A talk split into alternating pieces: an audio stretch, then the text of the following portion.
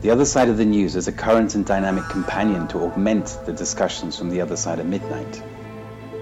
We investigate, explore, and extrapolate facts to gain better understanding of current affairs and events, and thus to bring comfort and calm to our wide international audience. It's a spontaneous commentary based on well verified references vetted through vigilance and discernment. Our desire, Our desire is to awaken your imagination. Imagination with questions. Questions that have not been asked, yet need answering. The Other Side of the News is a place where you can come and be with us in community. Learning new things, asking questions, getting compelling answers, and interesting viewpoints. It's about curiosity. We present thought provoking questions to incite your mind, propelling you to see the world in another way. Propelling you to see the world in another way clear insights and fresh perspectives on global events. Tune in for a balanced view of the other side of the news.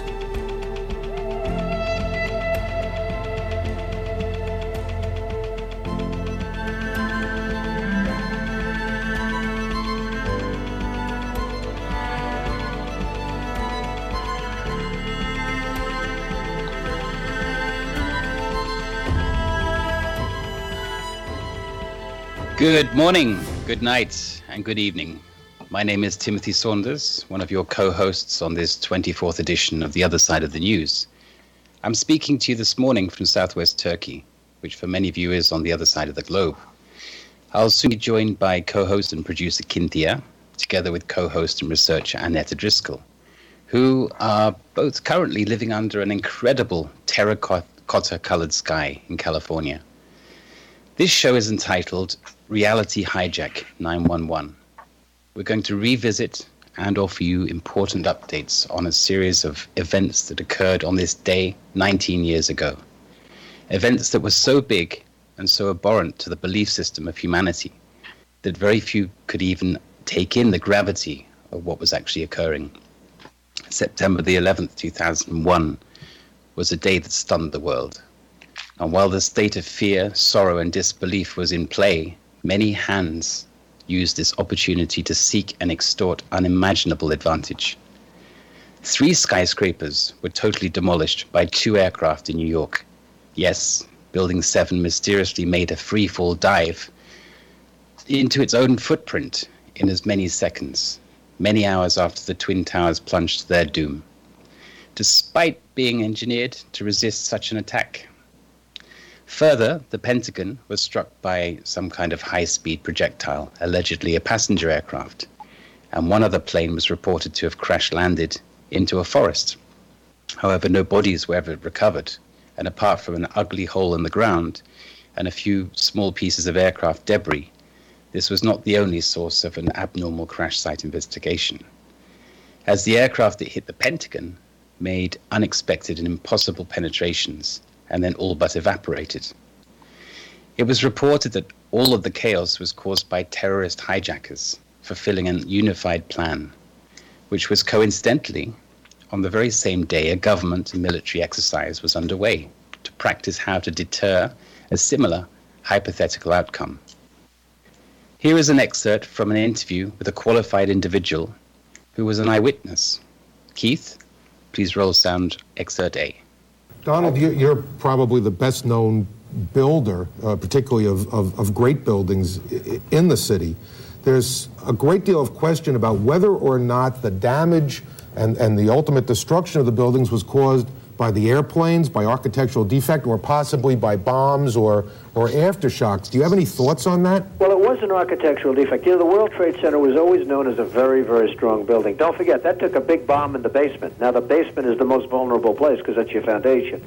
And it withstood that. And I got to see that area about three or four days after it took place because one of my structural engineers actually took me for a tour because he did the building. And I said, I can't believe it. The building was standing solid and half of the columns were blown out. I mean, so this was an unbelievably powerful building.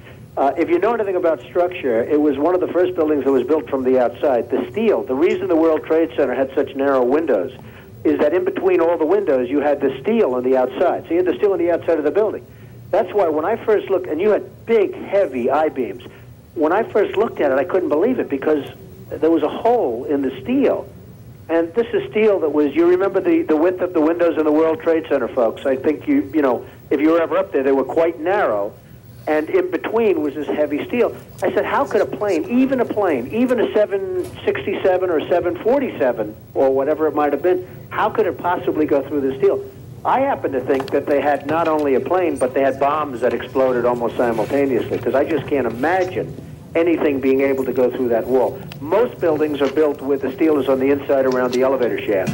This one was built from the outside, which is the strongest structure you can have, and it was almost just like a uh, like a can of soup. These words were recorded on 9/11 2001, by the way. It is worth noting all of these reality changing events occurred before mainstream awareness of fake news. The majority of the population still sincerely believed the news, reported the truth, still believed the governments and the authorities were democratically voted in to look after and care for their people. While 9 11 is remembered for the huge loss of life, the bravery of the emergency teams, and the physical damage, these events also were used to craft emotions of every painful and bloody nose to the pride of the United States and its allies. As history records, these emotions were used to persuade the people to support going to war. These wars on terror ravaged many countries and cost the lives of countless soldiers and civilians, not to mention the trillions of dollars in expenditure. Despite these seemingly unparalleled losses, in hindsight, a far greater wave of destruction against humanity originated from the 9 11 epicenter. The stunned fear and guided pride was also used to usher and rush in the Patriot Act. This was the beginning of a far more overt power grab through surveillance in the name of security to gain a temporary acquisition of control that has so far not been relinquished to this day. So many similar acts around the world have given rise to bring global change by hijacking our reality and our freedom, in parallel with many other forms of overt and covert programming to bring us to where we are today. The search for weapons of mass destruction lead to the war on terror, both now replaced by a very smart, invisible, and infinitely malleable terrorist named COVID 19.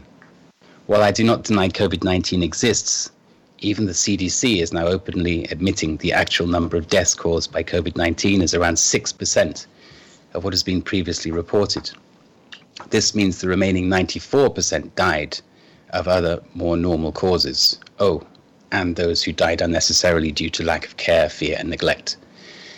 To put this into perspective, according to a recent respected university study, even those who test positive have a 1 in 19.1 million chance of dying from COVID 19. You are therefore more, likely to win the lottery.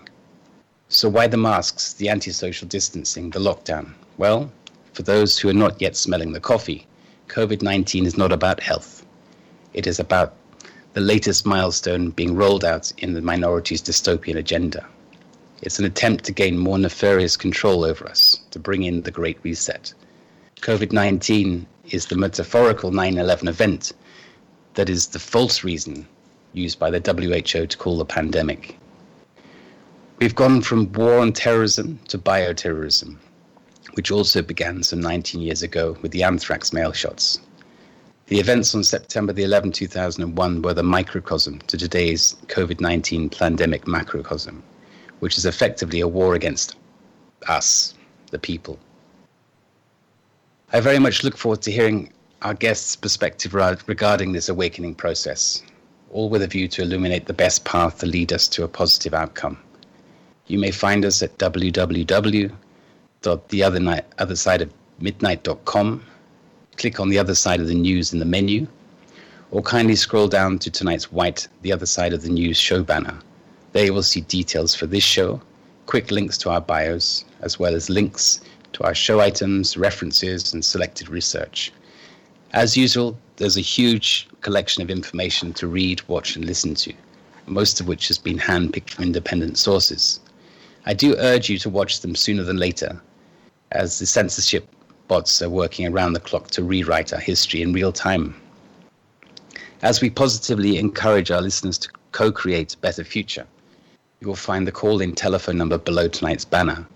If you have a burning question or perhaps would like to share an important feat on the ground observation, please dial plus one if you're outside of North America, followed by 917 889 8802. You'll come through to our sound engineer in the control tower, Keith Morgan, who will guide you onto our runway and then into the air. One gentle reminder when you hear the show through your telephone, please switch off your radio, laptop, iPad, or any other listening device to avoid unpleasant feedback. During the last week, we have once again seen many remarkable events in the news. Each topic raised and its backstory could easily fill up one show by itself. But in short, we've heard more information to validate the major admission from the CDC as reported last week that the data concerning COVID 19 test results and the D numbers or deaths have been massively over exaggerated we have seen many more people awaken to the reality that the data simply does not support or warrant this pandemic. While at the same time, in true cognitive dissident style, the authorities at the hand of the minority continue to impose stricter rules, which include extended mask wearing and extreme antisocial distancing, all while, while mainstream censorship continues to thrive. This is most likely a reflection of the increased number of people becoming aware of this pandemic fraud, and possibly because AstraZeneca has announced a major setback with its vaccine trials. Apparently, the vaccine, which is already in production, makes people sick. Now, there's a surprise. Despite the initial unpleasant realization of the truth, you will see there is light at the end of the tunnel. There is an increasing number of respected journalists, writers, politicians, doctors, lawyers, influencers, and activists who are wide awake and are already making great impact. All they require from you is to unplug from mainstream and social media propaganda, to make your own independent research, and to stop acquiescing. Stand up for what you believe in with respect to others. Tonight, Barbara Honegger, Richard Gage, Dave Meiswinkle, and Mick Harrison are our guests, and they are such individuals. I very much look forward to them joining us shortly. Good evening, Kynthea. Good, Good evening, evening, Annetta. How is reality in California? Well, it's clearing up a little. A couple days ago, it was like ruby red sky in the middle of the afternoon. It looked like twilight time, very dark. But uh, fortunately, it is clearing up, and I'm so grateful for that. The world is an amazing mechanism. Huh? I mean, you sent me a couple of photographs. I could not believe them. I mean, you, you shared the words, and I heard, yes, like a reddened sky, an umber sky. But when I actually saw the photographs, I couldn't believe it. It was like a like a, a, photographic negative. Unbelievable. Right, right. But now it's clearing. Yeah, it is clearing, and uh, the you know it's interesting because the air quality went down as we have more light, but that's because the the fog that was holding all that back from us um, and, and keeping the smoke up above us, which changed the light refraction, then let all the, uh, the, the particulate down down to us. We're getting really covered in ash, by the way. So it's it's an interesting and disturbing process, and well, I won't go further with that, but. I, I, I, always say it, but I heard that uh, the authorities are telling you not to wear the same masks you, you use to protect you from COVID 19 because they will not hold out the smoke particles and the ash. Is that right? That's absolutely true. Yes, I go back to my 0.3 microns over and over again. Yes, that they also don't hold out the virus, but let's let's not look at that nasty little no. bit of science. Yes. Why um, would you do that? Mm. yeah. So yes, that's true. Um, and uh, a lot, a lot of the uh, even even the N95 uh, is only marginally helpful with this because a lot of the particulate again is is below the ability of the mask to filter it, so uh, smaller than. So yes, we're, we're in the same the same thing. So, but it, but it does a fine job of making you breathe your own carbon dioxide and all that. So. well, we have a very exciting show lined up this evening, and. Um, I'd like to turn our attention before we get to our guests. I know we have a really fully packed show, but I, I'd like to revisit Victoria, Australia for a moment because last week we were talking about the oppressive uh, tactics that they're taking. And I'm not going to take a lot of time, but I'm going to ask uh, Keith to play the second soundbite, my soundbite from Victor Amador, who is an Australian down there, and he's changed my view about something. So, Keith, would you play that for us? Because down there they are do, doing I'll lots on. All Americans that are listening tonight a warning. And uh, do not give up your Second Amendment. Under no circumstances let them take your guns. That's right. Absolutely That's what you're saying. not. You'll be disempowered and you'll become like us. We're prisoners in an open gulag at the moment, subjugated by a governor, a premier we call them here, but governor for you, who's just gone off the reservation, totally rogue. And uh, I'll tell you some of the things that he's uh, he's doing. But before I do, I need to tell you something that Melbourne is ground zero globally for a number of reasons. Um, because how could it happen? You know, for essentially for a liberal democratic uh, democracy here that was open, uh, free, um, you know, carefree. Um, Melbourne is uh, one of the strong cities network of the world. And this is a global organisation, NGO, based in London, whose board consists of many trilateral commissions and the usual bunch of criminals that you know about. Um, Melbourne joined uh, the Strong Cities Network, and America has got a number of them as well, and they just happen to be the cities where Antifa and BLM riot at the moment. And Let they me, let me name the. Uh, let, let, first of all, look in guests, please, all of you. Look under Victor's name, and you'll see strong cities in Victoria, Australia, and how that program has been implemented. This is like a big beta test down there, to me. Uh, beware of the Strong Cities Network. That's another story to click and look at. These are these are fascinating. So that was Jeff Rense in an interview last night with Victor Amador, and basically it's it's become like a prison for those uh, Australians there in Victoria, and you know they're warning us don't let that happen here, and so many people are so complacent. So I want to say it changed my view about bearing arms. I've never been one to want to own a gun, and I don't know that I'm going to go out and buy a gun, but I certainly want to make sure that those who want to have a gun to defend their rights have the ability to do so. I'd also like to mention that on the other side of the news, we endeavor to provide information for you to make a wise choice when it comes time for the elections. We are not supporting either candidate. We respect your choice. Tonight, we're honored to have several members of the Lawyers Committee for 911 Inquiry. As we have a packed show, I will share only a brief highlight of their work, and you can reference their extensive bios on tonight's show page. The overall mission of the Lawyers Committee for 911 Inquiry is to develop and implement a detailed legal strategy to achieve transparency and accountability under the law regarding the unprosecuted crimes of 911 and now, in addition, the anthrax attack. Attorney Mick Harrison is the litigation director of the Lawyers Committee for 911 Inquiry, as well as a public interest lawyer in private practice. Harrison has 25 years of experience litigating whistleblower protection lawsuits and environmental protection citizen suits nationwide. Next, we have David Meiswinkle, a practicing criminal defense attorney in New Jersey since 1989. He is presently the president of and on the board of the Lawyers Committee for 911 Inquiry. Architect Richard Gage is a San Francisco Bay Area architect of 30 years, a member of the American Institute of Architects, and the founder and president of Architects and Engineers for 911 Truth. And of course, our frequent guest on the other side of midnight, Barbara Honegger. She's on the board and an officer on the Lawyers Committee, as well as a member of the Grand Jury Petition Drafting Committee.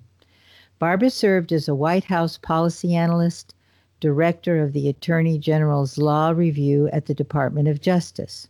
And from 1995 to 2011, Barbara was the senior military affairs journalist at the Naval Postgraduate School, which is our Department of Defense Pentagon School of Premier Science Technology, and the National Security Affairs Graduate Research University.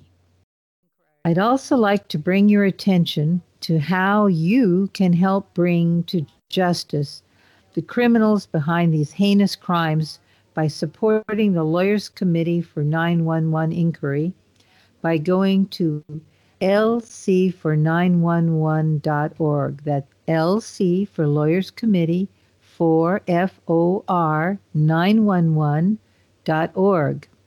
There you will find a donate button as well as the new anthrax congressional petition.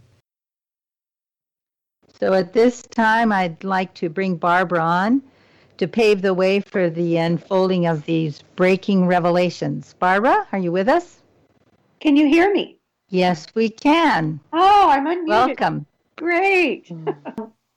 I think I'll just start by saying thank you so much, Kynthea. Thank you so much to all of our hosts here on the show. Um, thank you so much for both The Other Side of Midnight and The Other Side of the News, which is a relatively new show, a spin off thanks to Richard Hoagland, uh, letting you guys have your own show, which is very exciting. And I believe this is the first time I've been on this, maybe the second. Um, but it's great that we have both shows because they are very different and they're both very important. And I understand they both reach a huge audience and quite an overlapping uh, worldwide audience. So thank you so much. That's number one. Um, so I guess I'd just like to say um, that it's an honor uh, to be part of the Lawyers Committee for 9 11 inquiry. I'm also on the board and an officer as well as on the uh, grand jury petition drafting committees. Um, and I think that people need to know uh, how important our work is. Um, uh, all of us on the program right now, myself, Mick, and Dave, we're just on, in fact, Richard Gage's, the first night of Richard Gage's three night, three day, three night uh, 9 11 uh, anniversary weekend conference, online conference. Everything's online this year. And uh, we just got off that show. It was uh, about a little over an hour, maybe about an hour and 10, 15 minutes.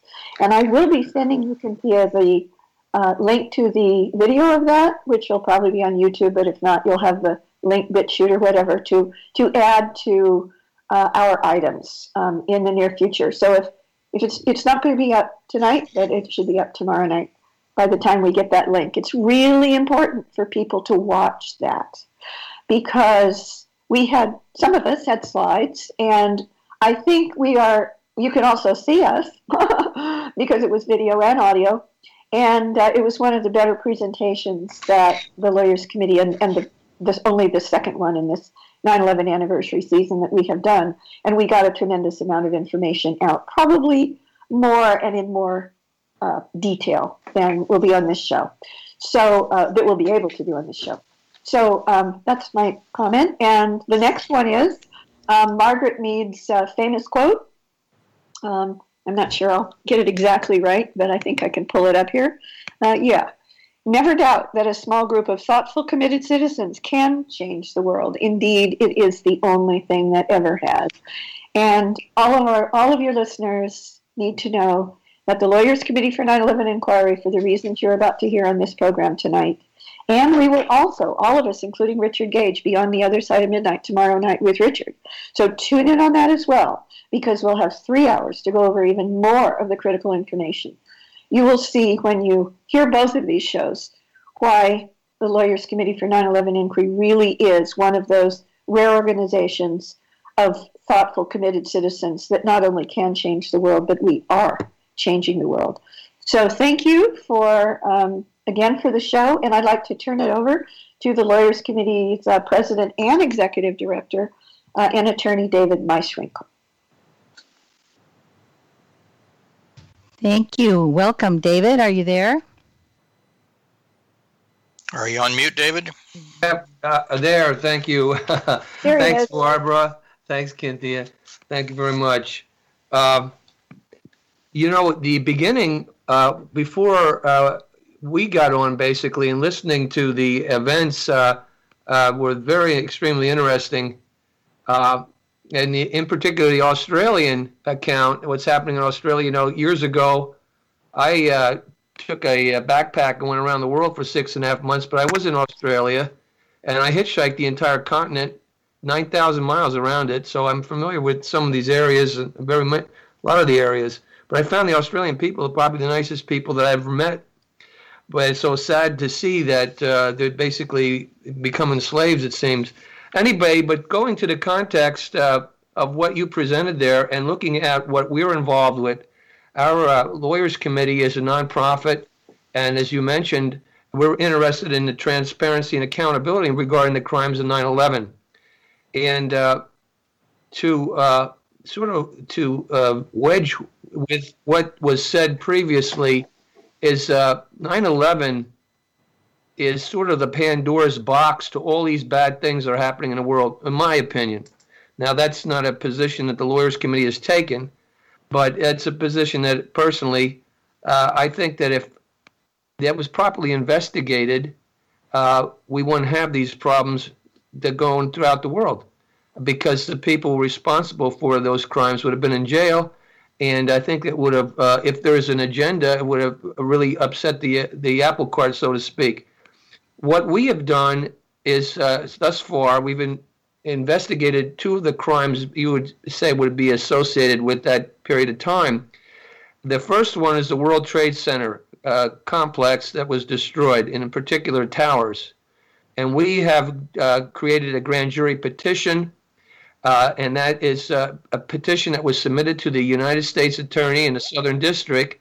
And uh, basically, we asked them to present our grand jury. We gave them the law to do that. I think it was 18 USC 3332A, and which says that he is to uh, provide the, to the grand jury our evidence, which is dispositive of controlled demolition. This is evidence that's saying there were bombs in the building, and there was uh, there's proof of it. Not only a little proof. There's 47 exhibits or more 120 uh, uh, or more firemen. We're talking about uh, explosives. It's there's scientific analysis and reports. Uh, there's videos. Uh, there's a lot of proof that these buildings were detonated.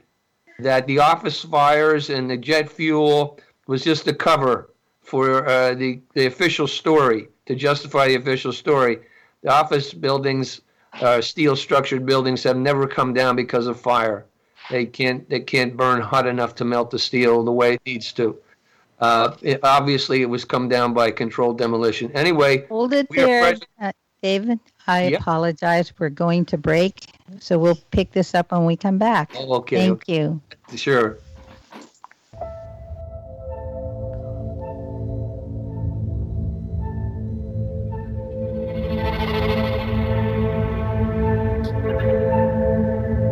The Other Side of the News is a current and dynamic companion to augment the discussions from the other side of midnight.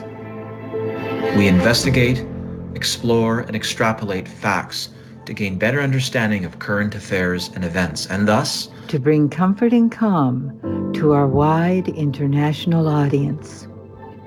It's a spontaneous commentary based on well verified references vetted through vigilance and discernment our desire, desire is to awaken your imagination with questions. Questions that have not been asked, yet need answering. The other side of the news is a place where you can come and be with us in community.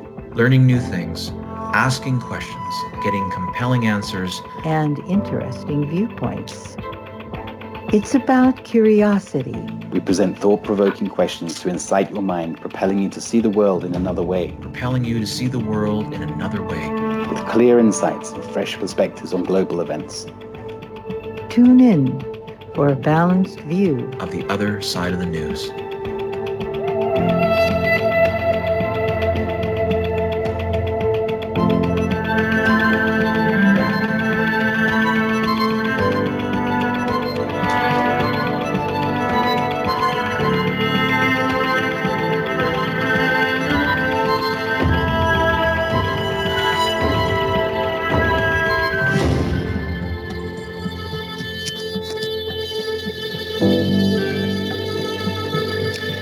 The other side of the news can be heard here on this network, on this channel, on this website, on this URL, every Friday evening, two hours, 7 to 9 p.m. Pacific Time. I warn you, you'll miss it at your own peril.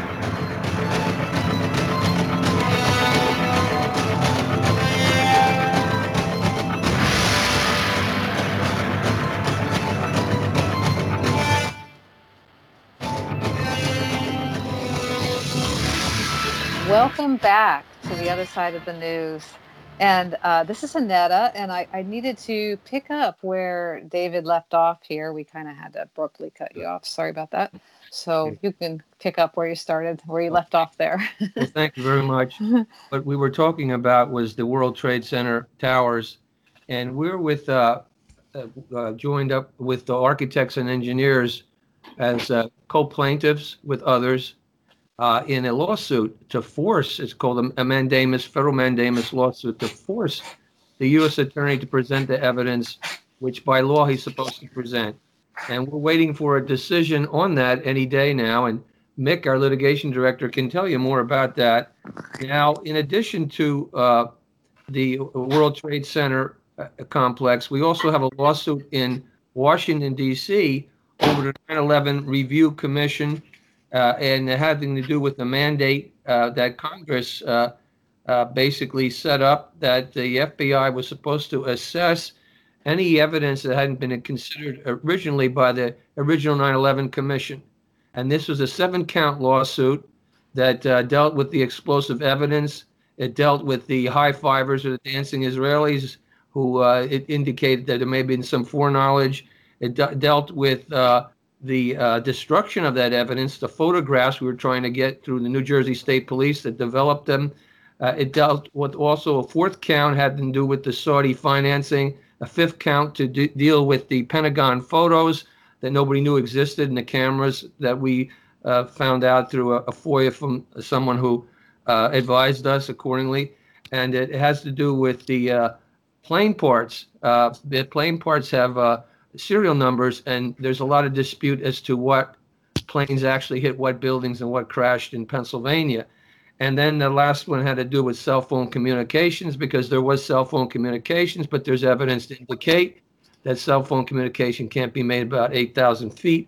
And it seems the FBI changed their position as far as to whether it was cell phones or airphones later on when they had to go to trial with the Moussaoui trial. So that's something we're appealing to. That's in Washington. But uh, and we have a number of interesting FOIAs that are going on. That's the Freedom of Information Act. But yesterday we announced for the first time in New York City that we are uh, petitioning Congress over the anthrax uh, poisonings and attacks in 2001. There were five uh, people that died uh, from that. There were 17 who became ill from it and there was two U.S. senators that were uh, we look at as assassination attempts on Patrick Leahy and Thomas Daschle. Uh, they were ones that uh, could be interpreted to be holding up the uh, Patriot Act or wanted to have some amendments or some uh, slower review on it. And uh, the at, at that same time, we had eventually the war in Afghanistan and Iraq. but for those anthrax attacks in that World Trade Center, complex being detonated, uh, perhaps none of this would have happened and the history would be totally different. Now, what we've done is we've made contact and uh, with uh, the head of the Amerithrax investigation at that time, uh, Richard Lambert, who addressed our organization, our group, our anthrax committee, and uh, for at least three hours. And he was he was a whistleblower, and he was the head of the investigation for the FBI, and he left it and he gave them a 2,000 page report, which no one's seen. He told us that if we want it, we have to go to Congress probably to get it, and we're going to do that. And 16 pages, uh, he indicated that were exculpatory of Bruce Ivins. Ivins is the person who was as, uh, accused by the government, the final person, wasn't the first person to be accused by the government of being the uh, person who mailed, who created the anthrax and mailed it out and eventually he uh, he died from a suicide or apparent suicide. So uh, w- what we've uh, propounded, or at least uh, announced yesterday, were three really bold areas, and and again, Mick can uh, flush these out. But uh, the first was that Bruce Ivins was innocent; he was scapegoated, and as I said, he wasn't the first suspect. The the first people that they really looked at were uh, two fellows that worked in in Pennsylvania, and th- those fellows lost their jobs because of the FBI harassment. The second fellow was a, a doctor in New York he lost his marriage because of the harassment. The third, the third fellow was a guy who worked for uh, uh, Battelle uh, uh, Memorial. That's a uh, basically a military contractor, and formerly with Fort Detrick. And he lost his life. He uh, drank himself to death, or he had a bad liver. The the next suspect was Steven Hatfill and Hatfield, uh, he fought back eventually after being uh, harassed by the FBI for a very long time and won about a $5 million judgment against them, $5 million settlement against them. And then uh, Bruce Ivins. Now, we've made contact with the scientists in uh, at Fort Detrick, uh, which is the uh, United States Medical Research Institute of Infectious Diseases and uh, we have declarations from four of the scientists there. Three of them are colonels. And they stand by Bruce Ivins as being a very good person and not having the capabilities of doing what the government says. At Fort Detrick, they do not manufacture the kind of or create the kind of anthrax that was used in these attacks. Uh, they are, are interested in developing anthrax in a liquid form. These anthrax attacks went out. The first one was about uh, September 18th, I believe, was mailed out, and three weeks later there was a, a second batch. The first batch went to Tom Brokaw, NBC, CBS, ABC up in New York. The second batch went to the uh, U.S. senators in Washington, and there may have been a third batch, one in between there, that went to a, uh, a, a journalist in Florida who died. He was the first person to die on October 5th of 2001. Uh, the first uh, suspects were supposedly Al Qaeda. The newspapers trumpeted Al Qaeda as the suspects. Then it was Al Qaeda being sponsored by Iraq, and the newspapers and politicians uh, trumpeted that. But eventually, because of the mixture of what the, the, the anthrax was made out of, it didn't have the bentonite in it, was, was common for Iraqi uh, but it was a Ames strain, which is American. And eventually, then all of a sudden, it looked like it was some kind of domestic terrorism, and that's why they started they, they uh, you know, to sort of look within the United States. What we found out, the FBI uh, investigation was uh, was a fraudulent, at least in our opinion. It was deceptive. It wasn't honest. It wasn't done in good faith. You might say it was corrupt. And uh, what happened then is that uh, the uh, most likely suspects weren't considered, uh, and that would have been uh, uh Dugway Proving Ground in Utah because they made uh, certain kind of uh, anthrax or had they had what they call B. subtilis that was in found in this murder weapon, the anthrax that this this the senators got, and also Doug, Dugway Proving Ground and also Battelle Memorial because they had a form of anthrax that had silicon and tinnin in microencapsulation, which is a, a, real rarefied form. It's almost like a gas. It's it just it evaporates right out, it comes out right at you out of the uh, envelope. So I don't know if uh, how much time I have and how much time you expect me to. I could talk more, but I don't want to take up Mick's time. So you have to tell me if I've spoken too long. all right. Well, well, I do. I do have some questions for you. Um, I mean, it, it's a great background, and and I appreciate it, and I and I think a lot of people, um, you know, don't know all those parts for sure. Um, you know, there's there's a bunch of things that we could go through.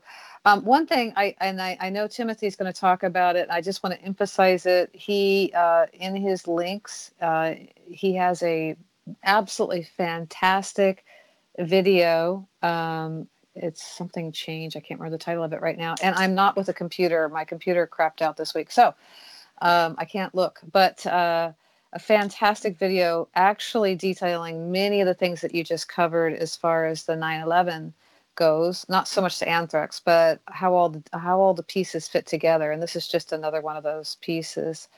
Um, I think I think one of our our things that we'd like to know. I mean, as far as our listeners go, could you talk about a little bit about the symptoms of anthrax and how that works? Well, that's a, that's a good point, and maybe Barbara and, and Mick know. I know it's it's just you from from reading the accounts of the people, they just get uh, kind of sick, almost like a bad flu, but it just keeps on getting worse and worse. And it, the, see the the the uh, anthrax. There's different types. There's the inhalation anthrax, which is the worst. That's the deadly one, and it's set up. The smaller the spores, these spores are super small. They're uh, a, a, trillion uh, spores per gram. Think of that what was done there was a study uh, done as to how many uh, how how large amount of anthrax you can get into an envelope and, and, and you know safely send it to someone to kill them basically. And they the the uh, the verdict was like two grams. So one gram and and I, I believe that, that probably we're talking even maybe less than one gram but one gram in an envelope uh, would uh, have a trillion. Just think about that. A trillion. It's almost hard to believe. You know, we were talking. We were on a radio show in New York uh, yesterday, and and uh, Jason Goodman, the host there, he said, you know, that reminds me of the nanothermite because see, we, we in New York City, nanothermite we believe was used to bring the buildings down. And that's a high grade military explosive, but you, you, have to look and find it under a microscope. You know, basically, uh, you might find some chips maybe here and there. So it's very sophisticated. So the what happens is that the little uh, in the inhalation uh, uh, anthrax, it, will infect the lungs, and then there's like a guy, uh, one of the scientists, when they first looked at this uh, Stevens death, uh, they were studying his, you know, the lungs and stuff like that, and they couldn't believe it. He said it looked like just his lungs were teeming with worms. They mm. just grew so he, you can't breathe. You you just suffocate, you know, and and then you know you, you just have your liquids and fluids and you're you're drowning yourself. Uh, then there's there's uh, cutaneous where you can touch it yourself mm. or somebody can touch you and you get a scab eventually, a big nasty black scab. And then there's also uh, digestive anthrax where you can actually eat it and uh, the, the most serious in the inhalation next is digestive and then the last you can be cured from it. Now even inhalation if you get something like Cipral right away you get a cure uh, antidote uh, that can can you know save you basically. You may remember a lot of people got sick because of the vaccines uh, claimed during the gulf war you know gulf war and they they came down with uh, with bad uh, results uh, because the, the there's uh, imperfections in the vaccines. You know what you said before about, and, and, and you were tying it this together, and it, maybe it goes off a little bit, but this is a bioweapon attack, and mm-hmm. uh, you mentioned about uh, COVID being a bioweapon. There are a lot of people that believe that. The lawyers' committee hasn't taken a position that's yet on that, uh, and we don't know if we will, but certainly. Uh, individually, uh, we have, you know, I, you know, we probably all can speak for ourselves uh, one uh, this Sunday we're going to have a big conference up in uh, with uh, the lawyers committee sponsoring it. Last year we had one in New York City. Of course, we were there and we could shake people's hands. Now we have to do it on you know online. But we're going to be doing it and uh, Sunday at three to six in the afternoon uh, Eastern time. And we have Francis Boyle as a guest. Uh, Francis Boyle is an expert on bioweapons, and he believes that this is a COVID. COVID is a bioweapon. We're going to have Meryl Nass speak too. She's an expert in uh, in anthrax. In fact, she was involved in the biggest outbreak of anthrax, trying to deal with it in Rhodesia uh, many years ago. She's a doctor, and she's also a consultant for the Lawyers Committee. And so we're going to have Bill Binney there. Bill Binney is, uh, you know, Bill Binney is an NSA whistleblower. We're going to have uh, Ray McGovern. He's a CIA whistleblower. We're going to have uh, Christopher Gioia. He's a fire uh, chief or fire commissioner who has joined our lawsuit. And he thinks that the buildings came down in New York City because of controlled demolition. And uh, we're going to have, uh, you know, Barbara will be there speaking, Mick, myself, and uh, Graeme MacQueen, who wrote a book on the domestic conspiracy in anthrax, is going to be there. But I guess the bottom line is I was wanted to say this was the first bioweapon attack in the United States, had it been properly investigated, maybe, maybe just what's going on today wouldn't be going on. And maybe there's some kind of similarity. I know people have talked about the dark winter exercises before the anthrax and the uh, purple contagion exercises before uh, the uh, the COVID and the same people writing the text, the mm-hmm. scripture, and etc. So, uh, David, may, may I just try not to cut you off? I just couldn't resist. I didn't want to miss the point, but also you, I, I'm totally happy that uh, happy is an unusual word, but I'm delighted to hear that you are, you know, of the same mind or of a, of a similar mind to some of the things we were saying earlier in the show. One of the points that right at this target point here is the uh, Johns Hopkins uh, right.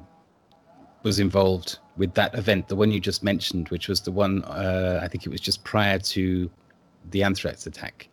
And of course they were involved with event 201 as well. So it, it's you see the same players the same cycle being rolled out in, in, in the agenda. I mean I, I have no evidence for this. I can't well, say that well, well, well you sure, do but, and, and i can only speak i'm not speaking on behalf of the lawyers committee because i said we haven't decided on that. What we've decided on is this controlled demolition in the buildings and that that bruce ivins uh, was innocent and that the fbi was uh, deceptive and perhaps corrupt and that we are petitioning Congress. But as an individual person and as a citizen of the United States, uh, I uh, I feel I feel your pain when you talk about that. I mean, I understand the global attack and and the agenda 2030 and uh, or 2021 or whatever you want to call it, and the uh, mm-hmm. attempts to undermine the the nation state and the family and religion, etc. So this is what that you're, I think, describing as what's happening in the world today. And uh, I would say, based on my individual assessment as a United States citizen who's looked into this, uh, you're actually uh, 100% right. This is what's happening. It is really the turning point or a fork in the road for our humanity. It's so serious. And when you talk about the COVID and the social distancing and the mask and the lack of scientific proof there, we've seen this with regards to uh, the World Trade Center and with the anthrax, the lack of science this is the, the, the debunking of science, the fraudulent science, or again, you mentioned before the fake news. So we're dealing with that too. Uh, so again, I don't want to take up all the time because you have other speakers here. You have you haven't heard from Mick yet, Mick Harrison, our litigation director, and you might want to hit, hear from Barbara. But I'm excited about you guys. I'm excited that I hear this. I didn't know you were, you know, you were saying these things, and I wish everyone could hear this. Uh, this is another side uh, that that people should have. This should be flushed out, and the uh, the patterns of government and abuse should be shown. Uh, what we're really concerned about is the Constitution. You mentioned the Second Amendment. Of course, the Second Amendment protects all 10 amendments in the United States, protects your freedom. If you don't have the Second Amendment, you probably become a slave. I'm gonna, oh, I'm hey, Dave, uh, Dave um, I'd like to just jump in here if I could. It's Barb. And also, something you said, very important. Um, I, I don't think that you and Mick are aware that I was able to get the um, West View News uh, ad and article um, to Kynthea, and it is right at the top uh, of the uh, radio and pictures items. So um, people can see uh, all of the people in our big Lawyers Committee online event this uh, Sunday, September 13th, 3 to 6 p.m. Eastern Time. And uh, I don't think Dave mentioned uh, it is on this on this West View News item that you can pull up from Radio and Pictures items. But um, the way that you watch it live, and it's free, is you uh, at or just a minute before 3 p.m. Eastern this Sunday.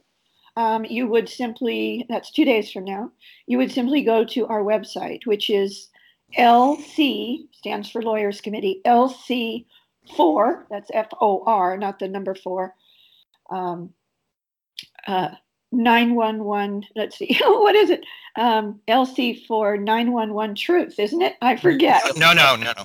No. L- LC for nine, LCFOR 911.org. Yeah, right. just, that's right. LC4FOR911.org. Just go there and it will be obvious on uh, that homepage, that main page, uh, where you uh, can just uh, start the video uh, to watch the live stream. May I just go back to this anthrax thing because I know we have a great deal of material to cover and also many more guests to to talk with. But uh, this anthrax attack, mail shot, what let's just take a sort of a high altitude look, and you know, if you want to say it off the record and maybe a personal view, I'm, I'm also very happy to, to discuss on that level as well. But what do you think the purpose of this anthrax attack was? Was it to bring in legislation? Was it to make the target Iraq? Because initially the uh, what was the, the, chemical you meant? Is it bendite? Ben, bentonite? Was, bentonite bentonite, excuse me. Initially, it was steered towards uh, an Iraqi origin, when in fact it came back to homeland in the end. But do you think what was the purpose of the anthrax attack? Do you think? You, you know, what, what we've found out, or at least I found out personally, with all of the the 9/11 crimes, that uh, they're well thought out. Usually, I think, and they have more than one goal when they do this, they they affect so many different areas. So that uh, one of them, as you mentioned, could be uh, to have more uh, surveillance in this country. The the biggest threat, I think, in the world for the the globalists is the Constitution. And I look at the American Constitution; it could be uh, gladly exported everywhere in the world, and people would embrace it because it gives them freedoms more so than maybe a lot of places they have the freedom in this country anyway, we that's what we rely on. We fall back on the Constitution. If we didn't have a Constitution, I'm not sure what we fall back on. I mean, a lot of people fall back on religion, which is fine, but the Constitution was put together by revolutionaries, and uh, maybe they, you know, to, on hindsight now, they say, "Oh, there was imperfections." There were, but for those men, for their day, were the best. They were the cream of the crop. So then you can might say, okay, they want to attack the Patriot Act. We have Bill Binney as a speaker, 24 7 surveillance. He's going to talk about the harvesting of all cell phone communications, text messages, web searches, emails. Totally illegal, unconstitutional. They do it all the time. I, uh, I wanted. I wanted yeah, to bring I, that up actually with that. Uh, um, I'd like to, before you before you do Annette, can I just respond to that as well, please? Yeah, sure. Yeah, I, I just like people to know that uh, in response to the question is what was the purpose? Um, what I'm about to tell you, I'm certain from a personal, we haven't taken a position on it in the lawyers committee. We may in the future, who knows. However, um, it is a fact that the uh, Patriot Act w- was originally a, a, a much more um, uh, repressive uh, text. And two senators, Leahy and Daschle, were the ones who had their finger in the dike and were saying no, both to the more repressive language and also delaying its passage because of that. And George Bush and Dick Cheney and Attorney General Ashcroft, especially Cheney and Ashcroft, actually went public. And they gave Congress, and the real audience, of course, was Leahy and Daschle, those two senators. They gave Congress an, de- an actual deadline, a named deadline of October 5th to pass the Patriot Act, and implied was or else. Well, there were two or else's. It's not a coincidence that when October 5th approached, just a few days before, the very first person to come down with inhalation anthrax, the deadly kind, and died for it, guess with it, guess what day he died? October 5th. And we also now know from a document that's now finally been released then on October 4th, when he was in a coma and almost dead, and the White House knew about it, Bush, Cheney, and Ashcroft knew about it, that Bob Stevens in Florida, the first to die of the anthrax attacks, that on the 4th of October happened to be the day that John Yoo, Y O O, who was in the uh, Department of Justice under Attorney General Ashcroft, doing Ashcroft's bidding, sent the text of a, to this day, secret presidential finding that Bush signed. Guess what day? October 5th. On October 4th, it's sent from the Department of Justice to Bush, and it's the horrendous, now ruled unconstitutional and illegal uh, finding by the Office of Legal Policy at the Department of Justice that it was that it was okay for the president to authorize illegal wiretaps against all United States citizens. And we're still in that to this day. It's come it's been rolled back a little bit, but not much. So I think that's uh, a major, major reason for it. And obviously, um, the the other reason uh, was to uh, to actually force through the Patriot Act, which didn't happen, I don't think, until October 21st. But guess who got the guess what the other uh, or else was? It was deadly inhalation anthrax at one trillion spores per gram. To this day, our own government and military claims they couldn't reproduce it and don't know who did. We don't believe that, but nevertheless, the government to this day claims that that anthrax cannot be uh, reproduced that was in the letters to the two senators. And they were clearly intended to almost certainly assassinate and change the result of the Patriot Act deliberation. You know, too, there's a the war with Iraq. Uh, Richard Clarke covers that against all enemies. Uh, well, you know, he, he, he what's interesting when he, in his book he's talking about how he wanted so badly to uh, look at, at Al Qaeda, etc. and uh, he's giving them briefings and briefings. Nobody's taking him seriously. Seems to be because Bush and the uh, and, and his cohorts, all they wanted to do was go after Iraq, and then uh, and they're basically given any kind of reason. You know, find me some way to go after Iraq. So eventually, Iraq, you know, is attacked. But here's the thing. This is what I've been thinking lately. Again, it's not the lawyers' committee, just as a as a citizen, is that the question I had too is that and I mentioned it. This is Ames strain. Now, you know, that was kind of stupid to use an Ames strain in the United States, unless, uh, you know, the, the likely ones that, as we said, the suspects seem to be uh, a Battelle Memorial connected to CIA. At that time, CIA was doing three uh, uh, uh, programs, top secret, that nobody knew about, and they were playing. They were dealing with the bioweapons. And see, at that time, there was a treaty that uh, it's still in existence, uh, that you're not supposed to create an offensive bioweapon. It's it's against international agreement, and they, in order to to test vaccines, sometimes you have to do that. At the same time, Russia was doing the same thing, and some other countries. But what we found out, and maybe Mick rem- might recall, there were other countries that had the Ames. It could be, you know, again, we're not we're not there yet, but the, when a likely suspect is too likely, as we go forward here, Dugway and Battelle and the CIA look like there's a connection here. And, uh, you know, the connection is here because of the type of anthrax that was used. The question I asked is, well, these guys are pretty shrewd. Why would they use that kind of anthrax that has American I, Yeah, go ahead. I'm very sorry to cut you off, but we have a, a break coming uh, at the top of the hour. I'm absolutely enthralled and fascinated by what you're saying, but uh, we're just going to take a little break and listen to a promo, some music, and we'll be back very shortly. Sure. Uh, let's hear some more about this fascinating subject.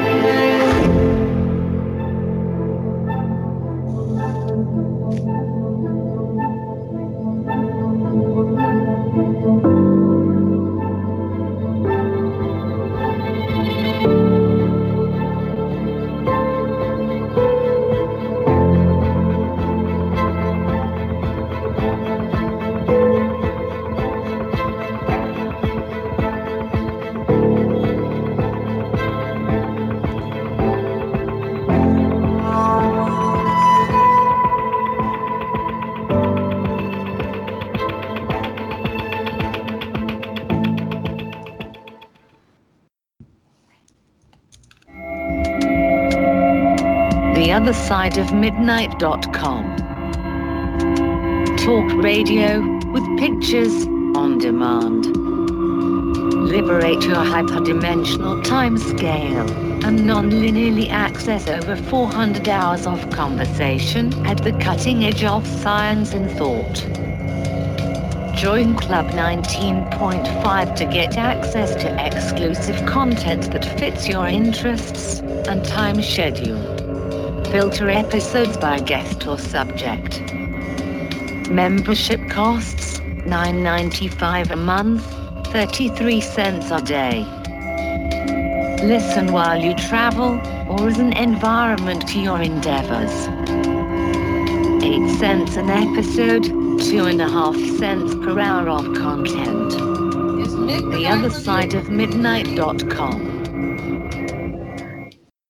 Hi, this is Ole Dammegard from lightonconspiracies.com. You know, over the years I've done some 500 to 1,000 international interviews, and I just want to say the other side of the news is one of my favorite shows. So enjoy.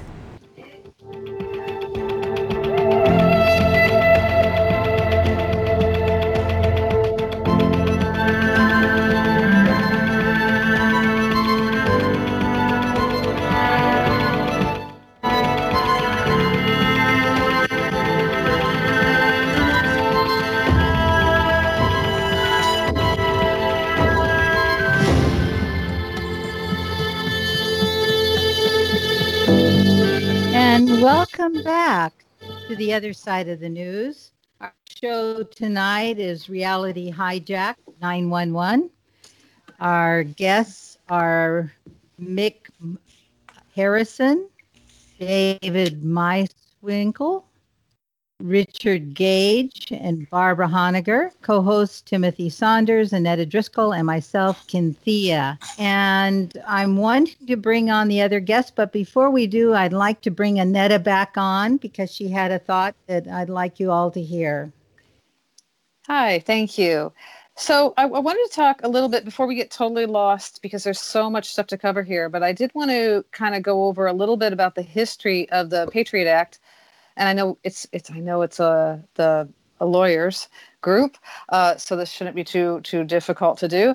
But I, I wanted to kind of give our listeners a bit of background about the Patriot Act, how it vastly expanded the government's authority to spy on its own citizens, and while it was reducing the checks and balances like uh, of judicial oversight, public accountability, the ability to challenge the government in searches, uh, searches in court, those types of things. I also the history, and um, I particularly wanted to bring up how it directly violates the Fourth Amendment, or that's the way I see it.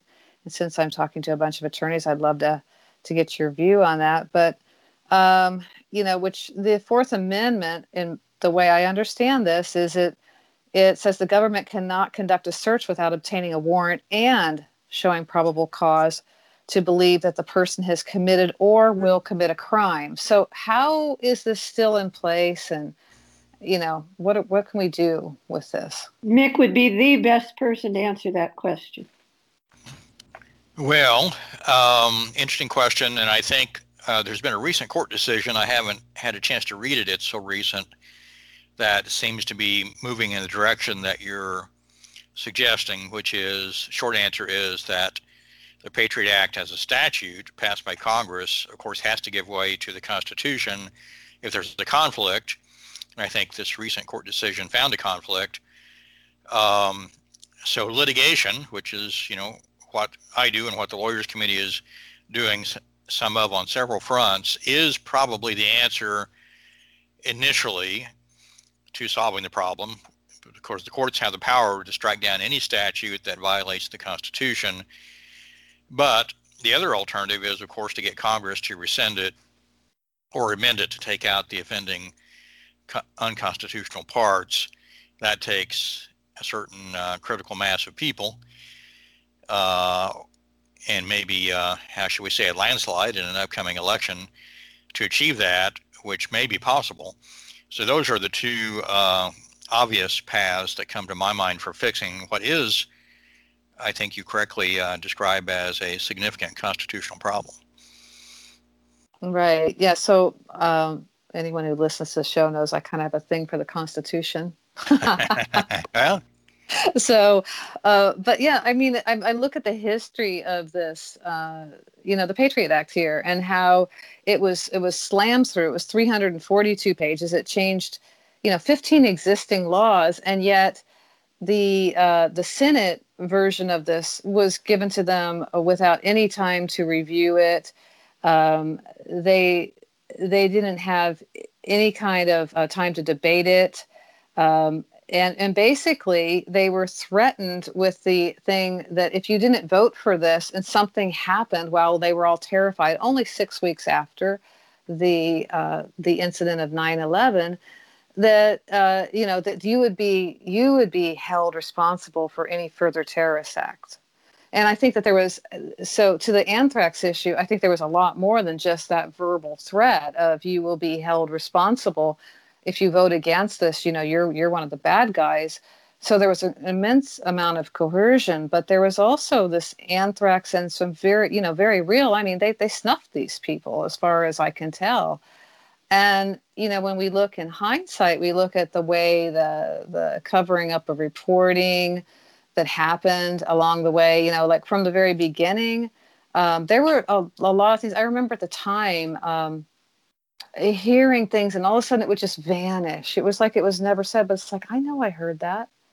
Um, so, so what do we do with something like this? I mean, I know you, you guys are doing something with it, but the reason I ask it in that that um, tense is because I really see the corollary between what is currently happening. We had the boogeyman terrorists, which may or may not have ever existed, and I don't think it did. That's my personal, and you know.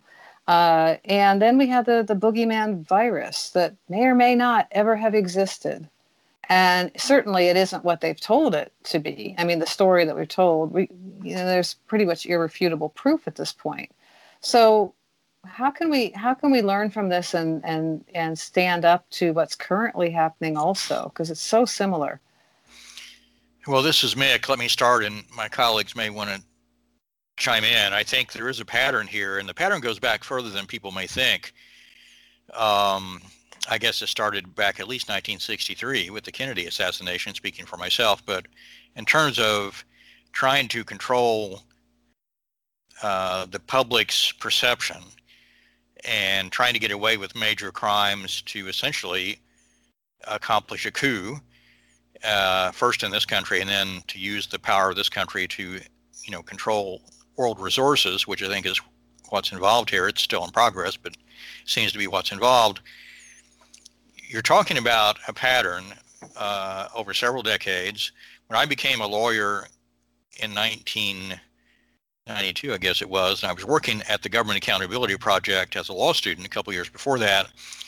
One of my first cases at uh, GAP was to represent EPA scientists who were fighting against a campaign at that point initiated by the administration um, to essentially politicize science.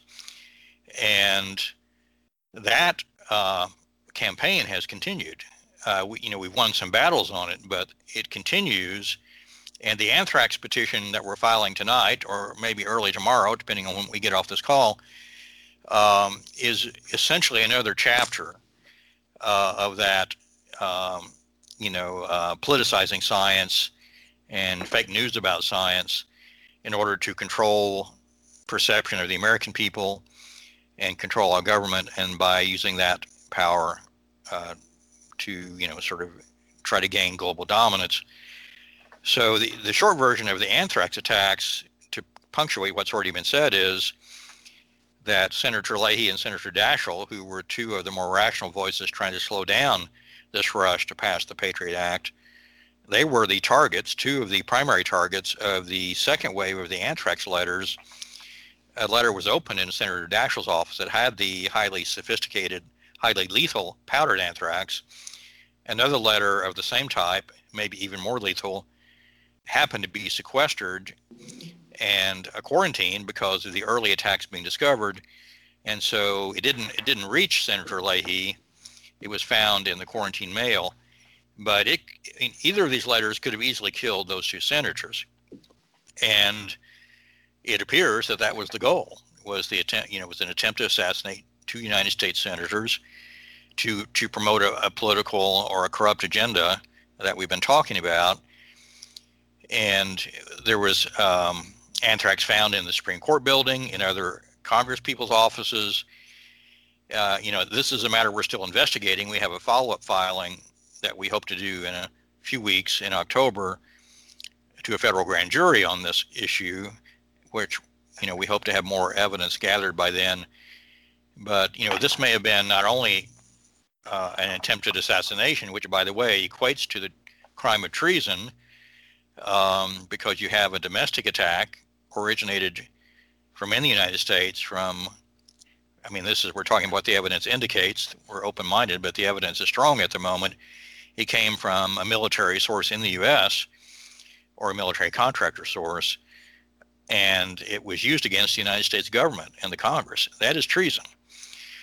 So um, it, that explains, I think, why the FBI wanted to, unfortunately, sort of sweep all that under the rug and talk about a lone wolf because otherwise it gets very complicated very fast about who was responsible for planning this treason, what was the goal, and you know at the moment those perpetrators are still out there, and whether they're connected to the COVID thing is not, as David and Barb said, something the lawyers committee has weighed in on yet, but we're individually concerned about it. We may take it on, but there is a pattern, and the, the pattern with the anthrax issue is that certain of these corrupt power holders are willing to use even biological weapons, which has been sort of unthinkable even by, you know, the some of the rogue countries we've criticized in the United States. But these bad actors are willing to use biological weapons, and they're willing to use them against their own people, meaning in the United States to achieve their political or their corrupt agenda. And the, the, the anthrax petition that we filed and the, the grand jury petition that's coming may well establish enough of a pattern there that it may lead us into looking at whether or not COVID 19 is the next chapter. I don't know that it is, and I don't know that it isn't. It's certainly worthy of a close look. Hmm, definitely, yes. Um, I wanted to also say before I get totally off off base with this, uh, the Patriot Act stuff. On my show items, under Annetta's show items, number one is a graphic of the, the what the Patriot Act has done, and what it what it gets back to again is this idea of um, going after a terrorist, whether it's there or not. And what it ends up saying is that all of this invasion of our privacy, all of the things that they have done that are, uh, from my viewpoint, completely unconstitutional, in the end has not produced any evidence against actual terrorism. So uh, when when I look at this and we talk about patterns, and I, I think you eloquently said that, is that um, the patterns are are about the um, how do I want to say that the, the, the patterns exist to to push these other agendas. In other words, they're a cover up. These things that these events that happen, they're they're these disastrous events, and then they offer a solution. The solution is always an erosion of these rights that we have, and and um, it's always the same pattern. So it matters not whether it's a whether it's real or not, whether it's biological warfare or not, um, whether it's a made up thing or not. We seem to have the same thing. I mean, right? Um, yeah. So and and then the, the, the Patriot Act is about surveillance and and um, our you know I remember back like I used to fly and I used to put a different name on my ticket. I'm, I'm giving away my age, but uh, um, I used to fly, and then in the Clinton uh, era, uh, all of a sudden we had to have you know all these IDs to fly and all that. Before that, we didn't. I mean, people people forget we used to actually go into airports and all these things happen. Well, you know, we're kind of like the the the frogs that are in the cold water, and then they turn up the heat and they turn up the heat, and we're cooked. And now they're just like really, you know, they're they're deep frying us um, because we forget these these things are taken away piece by piece, play you know little item by little item, and sometimes when we have something like 9/11 and then the anthrax scare right behind it, that it you know they they erode enormous amounts of our rights at one time, and I think right. this is exactly what we're staring we're we're it's been enormous. We've never had anything like this. You know, it's way overused. The term was unprecedented, but it's unprecedented what we're having right now. You know what? Uh, the two is that uh, uh, the uh, scenario they follow all the time is uh, there's a problem, mm. and then there's a reaction to the problem. They cause the problem, and there's a reaction. The people react to it, and then they they give you the solution. So in 9/11, you have outright panic and horror, and then you have these all these acts coming in, whether it be the TSA acts or with the Homeland Security or the Patriot Act, and you you have all these now protections. And if you go back to our founding fathers, it's like when Benjamin Franklin is talking about, you know, the, the debate between freedom and security. And, uh, you know, if, if you, uh, for example, you give up your, your right to have a gun, and then you're giving both your rights up, you know, you're not going to be secure. But Jefferson hit on it, again, another founding father. He said, if you want a democracy, you have to uh, be vigilant and educated and uh, Americans are, not necessarily that vigilant uh, because they're they're they're distracted all the time, and they're not educated because they're they're miseducated by the media, and also sometimes by the schools. If you have a, a vigilant, educated population, they would have never got away with this. Uh, if if you teach people, uh, you know, some of the things that we're talking about here, as far as the patterns and how to detect a pattern, uh, you know, and maybe the first question you should ask when you see something happening that's tr- uh, so so terrible is that never count out the government as a possible suspect because the bottom line is control and uh, for governments and and for you know people that want to uh, you know take over and uh, that's that's that's something to always uh, you know to consider that that the end game what is the end game and if the end game is control, then then these things are being set up to control people and to maneuver them and manipulate them, and uh, and direct history. So Mick mentioned JFK, and that certainly directed history because uh, uh, you know he was going to do something about the Vietnam War. And we have this 9/11 uh, thing that's it redirected history again.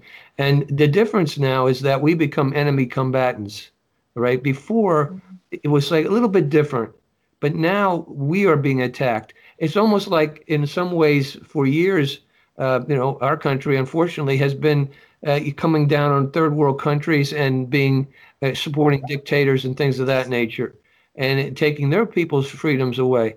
Well, now it's come back to haunt us, you know, and uh, it, to take our freedoms away and uh, and attack our Constitution. So a lot of it, I think, if we study, restudy the the founding fathers, we'll see a lot of wisdom in what they said because they fought a great tyranny. And that's what we have to do in our own ways now. We have a great tyranny before us that's so sophisticated and uh, and clever and intelligent and and and they think everything out. So we sort of you know we have to match that up somehow. And I think what we have to match it up with more than anything though is is our moral integrity and courage and a love, heart, heart, heart energy uh, can defeat them eventually, they overcome the fear which they create, you know, everywhere in all everything they do. Yeah, I, I can't agree more with that, especially the fear thing. I mean, I think the fear is the virus, by the way.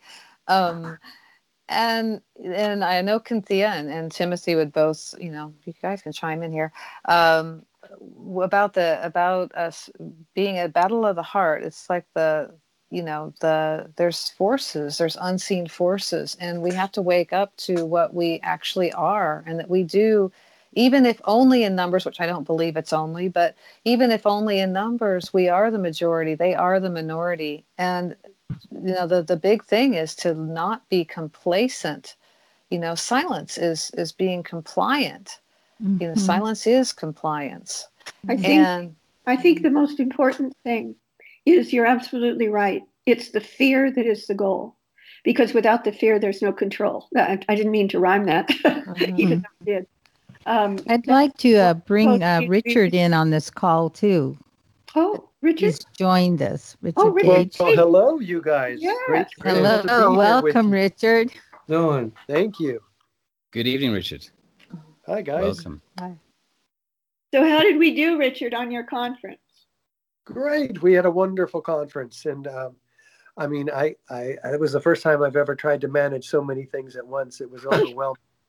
but we had a few glitches, but uh, the the information was awesome. Mm-hmm. Well, thank Especially you. Especially the anthrax information. Did you guys talk about that yet? Oh my God, that's what we've been talking about. Yeah. Oh, yes. Oh, so powerful. Yes, and I wanted to let you all know that I've posted the information you were sharing about the Zoom tomorrow, the live Zoom on the web page as well. So they will have it besides visually, they'll have a link to the website for the Zoom. Very good. And I should mention to Dave and Richard and Mick, and I'll do the same, that because we've been preparing for Richard Gage's conference that we just came from before this show and doing the anthrax petition, which is just going out tonight.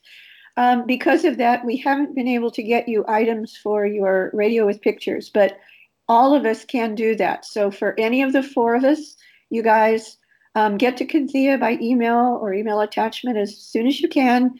Any uh, links to articles, to websites, to um, videos, documentaries, whatever you would like her to put up. And because it's digital, it'll be up there uh, for everybody who goes after the show. And I, I would like to add that the Friday shows are completely available, the entire show. So your audiences, your listeners, you can share. Anyone can hear the show any time of the day, the complete show with all the links. So yes, I'll uh, gladly put up any information you share with us. Thank you. May I jump in very quickly because I'd, I'd really like to ask a question, a cold, if I may. Richard, I'm Timothy Saunders. I'm one of the, the co-hosts, and I've listened and watched your work as, as I have followed all of your, your work. But one of the questions I have uh, really about the World Trade Center is if you take away all of the act of terrorism, if you take away the, the planes, you take away everything else, as two buildings, as, as the tallest buildings in the world, was there any fundamental issue with the health of the building? I mean, did they need to come down? Would it would it would it have been convenient to just take them down? Was there any convenience there at all apart from the whole other aspect of this story? For example, yes, asbestos, um, or you know, was was there a concrete cancer or something? Um, Okay. Yes, there was all kinds of reasons to bring these buildings down. They were only half occupied by the estimates of some researchers. Uh, these were white elephants. Uh, they couldn't Mm. pay people to come in and and and uh, assume these offices. Uh, the the issues uh, related more to asbestos, as you mentioned, because any work requires asbestos abatement, which was uh, a five billion dollar job in there. And then more than that was the electrical, mechanical, and communication systems. This building was built in the mid 70s, Yes. and uh, it's it, it was a, a, a big albatross. Uh, and, and furthermore, since you asked, uh, I don't mention this very often, but we're very aware that there was galvanic corrosion between the aluminum uh, uh, panels uh, on the exterior sheathing, uh, Mm. their connection to the steel frame. And Yes. I, I don't actually can't supply the evidence for that, but there's another gentleman who's done a lot of research and says that he can. Uh, his name is Tom Scott Gordon. Right, and uh, by the way, Cynthia, he's uh, Tom Scott Gordon has done uh, a letter to President Trump on exactly this, and I will send it to you for the radio with pictures items. Mm. Thank, you. Barbara. Me too, Barb. Yes. So, so Richard, the, the, in effect, these two buildings, even though they were the sort of pride of Manhattan and the world, actually, they were not running profitably because they were half empty. They were in need of great renovation, in, and also in terms of passing any sort of health bills or, or being in current health bills, then being sort of full of asbestos was not the best adverti- advertisement to sort of bring new clients in, in to occupy the office space, I guess. So they to come down, it was it was a convenience. I mean, five five billion to rework the asbestos is huge. I mean, I know Larry Silverstein paid something in the region of forty million to go over the lease of the two buildings. So you know that's just to sort of put it in perspective. I have no idea what the turnover is of the building in terms of a business every year, but uh, yeah, it's uh, that was. Uh, thank you. You answered my question, and uh, thank you for that. Sure. And you mentioned Larry Silverstein. Uh, let's talk about that. He acquired the buildings uh, World Trade Center one, two, three, four, five, and six in a deal that uh, took place or, or uh, completed just six weeks before 9 11. Uh, he and he had built building seven, World Trade Center seven, which we should talk about also, and uh, in the in in the in the mid 80s. But then he bought all these buildings as bad of a business deal as you might think that was, based on our uh, the conversation we just had. Um, he only, he leveraged uh, a, a hundred, he had 15 million of his own money. He leveraged that to 125 million among his partners. And then he borrowed up to 3.2 billion dollars to secure uh, the rest of these buildings. And and and he finally and he put all kinds of terrorist insurance on it that that is uh, unprecedented in in, high rise history and he walked away with 5.68 billion that he didn't have to pay to anybody else uh, because of the terms of those agreements. Uh, it's it's an extraordinary business deal that that should mm. be um, uh, put up uh, for all to see in the future to come. And Richard, it in my in my day, Richard, I'd like, just like to add to that to what Richard just said because I think it's critical and that is that Larry Silverstein, this is uh, acknowledged, I mean, it's in the court records and all of that, that Larry Silverstein was actually negotiating in the days leading up to 9 11 to, um, to be able to get two times his payout if there were two separate terrorist attacks on buildings that he owned or leased. Yes, I, I heard that. Yes, indeed. I, I was just going to say we're coming up to a break, and I know that we have so many things to talk about, and I'm probably talking all over other people's questions. But one point that I just wanted to make was that uh, during my daylight hours, I'm a yacht designer, have been for 30 years. And I'd actually met Larry Silverstein uh, the year after 9/11 hmm. event at the Monaco Yacht Show. Strangely enough, and uh, I don't I don't know if he had had his payout by then, but he was certainly window shopping. But, wow, interesting. I think we're going to need one of your yachts, Tim, to get away from this country. well, I'd be very happy to start sketching anytime you're ready. I can give you some good discount, Barbara, okay? Well, thank you very much. We, we may talk about that.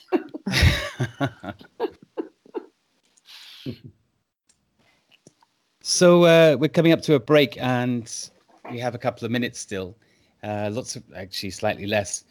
But um, that's that's fascinating. But so those two buildings uh, ordinarily would have been very difficult to bring down because of their close proximity to all the other buildings. So one way or another, if bringing them down was a, a good decision, then there were two ways to do it: the illegal way and the legal way. So I guess they chose the illegal way.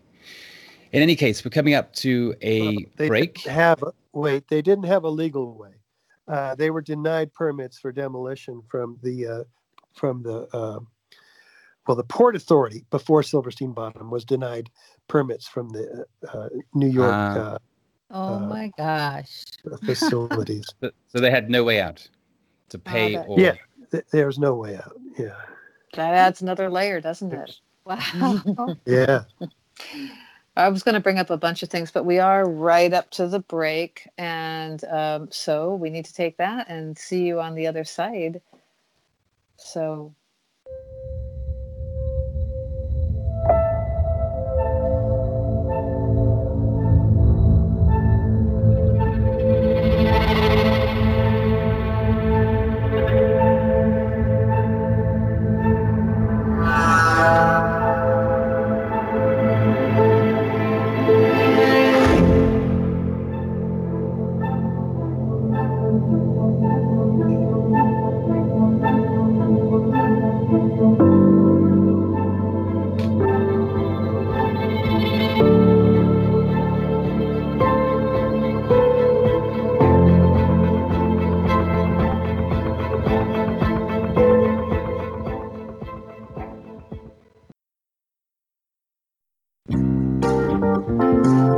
othersideofmidnight.com. Tune in to listen to Richard C. Hoagland and his fascinating guests.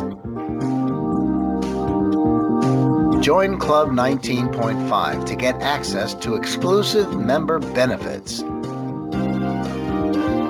As a Club 19.5 member, you'll gain access to the rest of this show and all previous 350 episodes.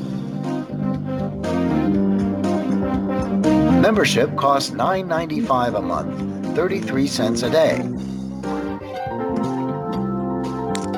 Support the broadcast that provides you with the most interesting conversation available. Talk radio at the cutting edge of science and thought. TheOtherSideOfMidnight.com.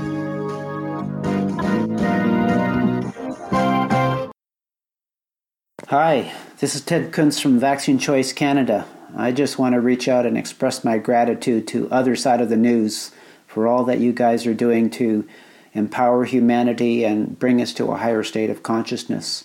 Uh, the time that we shared together was a real pleasure, rich conversation, and I know that all of you are uh, higher conscious beings who are uh, part of the solution. I just want to express my gratitude to Kynthea, Timothy, and Annetta and your program, The Other Side of the News.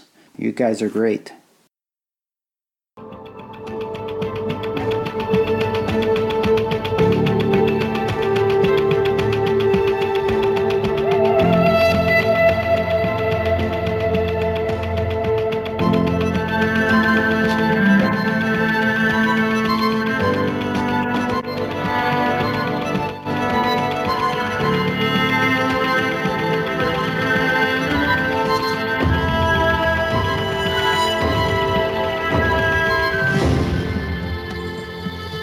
Welcome back to the other side of the news.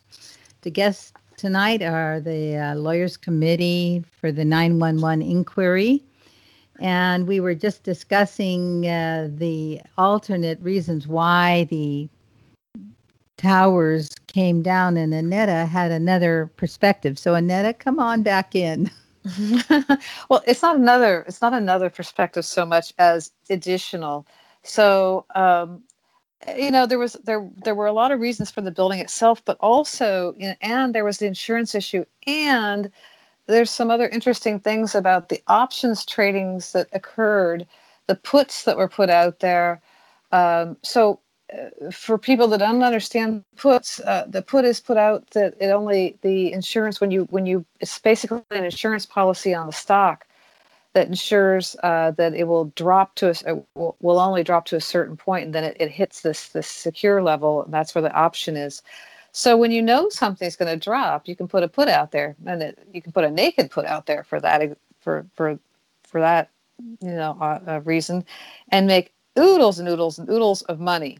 So uh, there is evidence uh, that actually that totally happened but the thing that i wanted to bring up was the massive amount of training that happened between the two collapses of the towers. And those um, hard drives and things, they were stored in the building number seven. So we were going to talk about building number seven. Uh, but uh, it looks like to me, I mean, I'm just, a, you know, neophyte in this, but, you know, if you want to try to get rid of a lot of evidence, you could do what they did. But it was actually retrieved, those hard drives. Um, so beyond the erosion of rights, which I think was a major player, you know, to to have the erosion of our rights, to create fear, you know, again, that same thing we talk about, like the problem, the reaction, the solution, and then the, uh, you know, the solution's always worse than the problem. Um, so yeah, so do you have any comments on that, especially in regards to Building Seven? Well, let me set up the Building 7 issue in terms of the demolition first, and then others here are more capably capable to handle the uh, issue about the put options and the Securities and Exchange Commission, which is an incredible uh, story. One of the, as one of the tenants uh, in this building, but now Building Seven was a 47-story skyscraper that um, on the afternoon of 9/11, about 5:20, uh, witnesses hear explosions, and we have half a dozen of these on file here, and we show.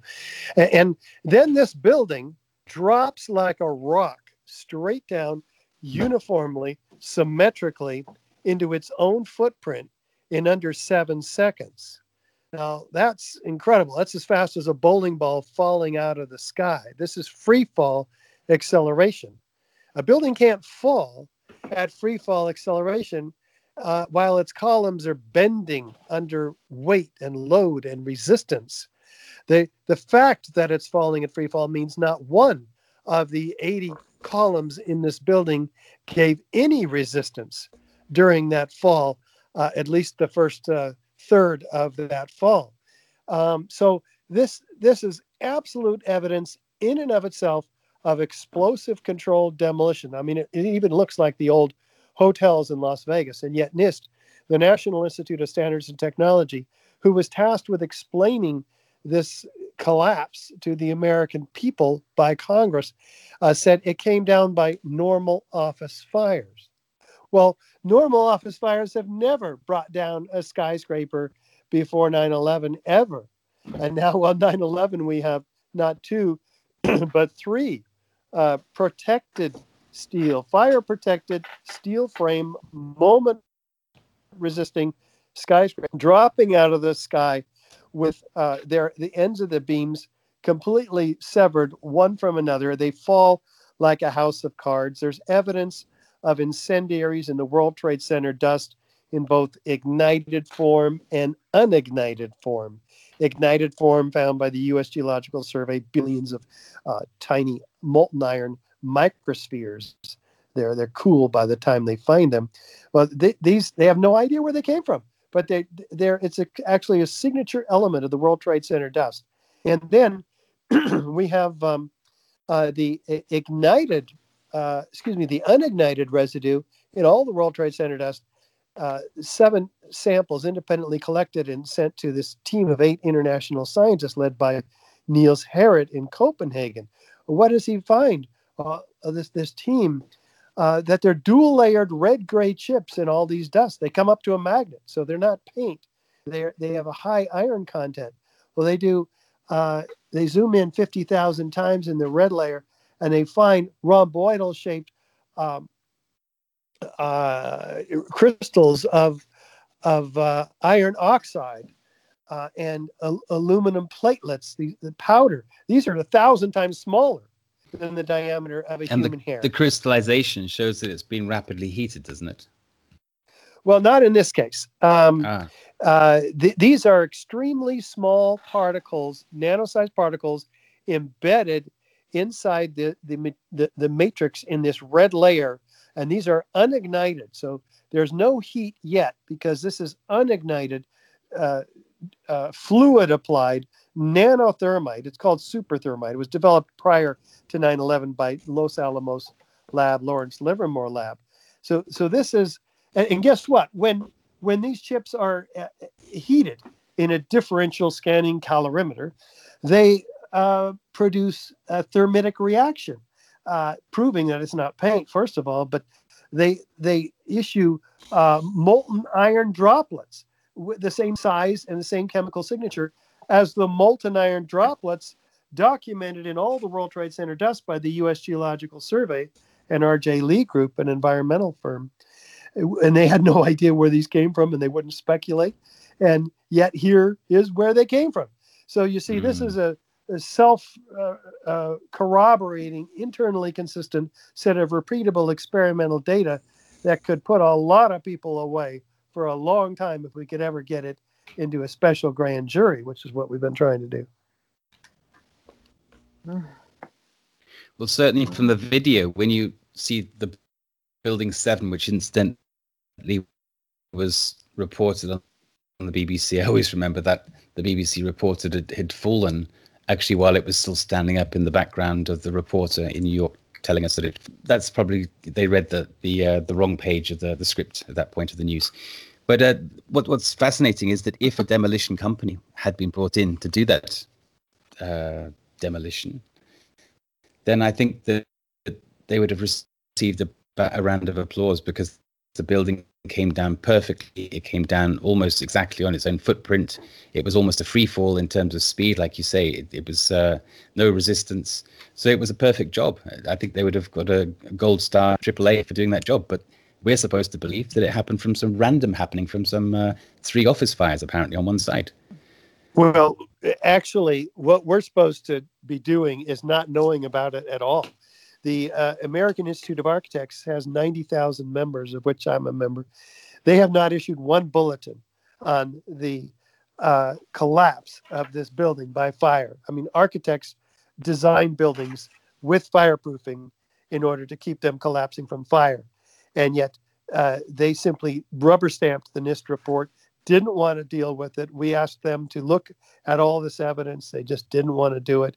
We go to all their conferences all around the country, and we can't. Um, well, we can't get the leadership's attention, but the rank and file are are quite interested. And now with the engineering outreach we're doing with the results of the finite element analysis from Professor Leroy Hulsey, who uh, conducted this study and concluded that fire couldn't have brought the building down but that in order to bring it down like it came down in the in the videos, uh, they it, you have to hit. It involved the simultaneous removal of all the columns in the building at at once, and and within a second of each other, the interior followed by the exterior. So this is an amazing and, and complete contradiction and uh, damnation of the NIST report itself uh, and this is further reason why engineering associations and leaders in the field don't want to deal with it. I mean, high rises are a huge uh, to uh, the the engineering and architecture societies. Uh, they provide most of their their funding, so uh, th- th- they're just between a rock and a hard place, I guess. Hmm. So, does anyone want to comment on the uh, the securities exchange stuff that was going on? To well, this is Mick. I can give a short version. Okay, great. So there are two components. One is the put options that were mentioned, and uh, the 9/11 Commission admitted that there was a lot of suspicious trading going on just before 9/11, including uh, what you what you correctly call basically bets that the stock on United Airlines and American Airlines would go down, which they, of course they did after their airlines were involved in the attacks, and other some of the other hard hit companies, including one of the major tenants of the Trade Center towers. But the commission came back and said something not very satisfying in terms of uh, why they weren't going to look at that further. They said, well, we looked at who who put those put options in place, who made the bets, and uh, none of them had any apparent connection to Al Qaeda, so it must be okay. Mm. And that sort of begs the question, of course, you know, why would you assume that only Al Qaeda could have been involved in committing these crimes? That's the purpose of an investigation, is to find out. And yet they start, started with the presumed um, position that it was only Al Qaeda. So that really wasn't much of an investigation. The other um, component was a lot of uh, evidence got destroyed in Building 7, uh, Securities and Exchange Commission evidence. As I recall, a lot of that had to do with the Enron investigation. Mm-hmm. So it was convenient, and of course, a lot of evidence got destroyed at the Pentagon regarding the missing missing trillions of dollars. And if you you know actually wanted to do a thorough survey, I think you would find that a lot of embarrassing moments disappeared in the dust of 9/11. Yes, I, and, and, it was my understanding that they that they did find some stuff in the rubble from Building Seven that I that looks like they didn't want it found, like it was supposed to go away, and some of it came back, and that was a little bit of a oops on yeah. their part. Yes, is, is, am I correct with that? I think the hard drives are an example of that. Uh, that showed some of the transactions I don't remember all the details of other embarrassing moments that actually were recovered, um, but I think the print, the concept you're talking about is correct.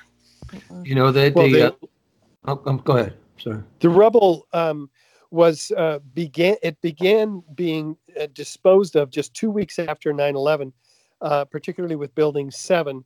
Uh, before investigators could get their hands on it, it was shipped uh, 400 truckloads a day to put on bar be put on barges uh, and shipped to China for recycling.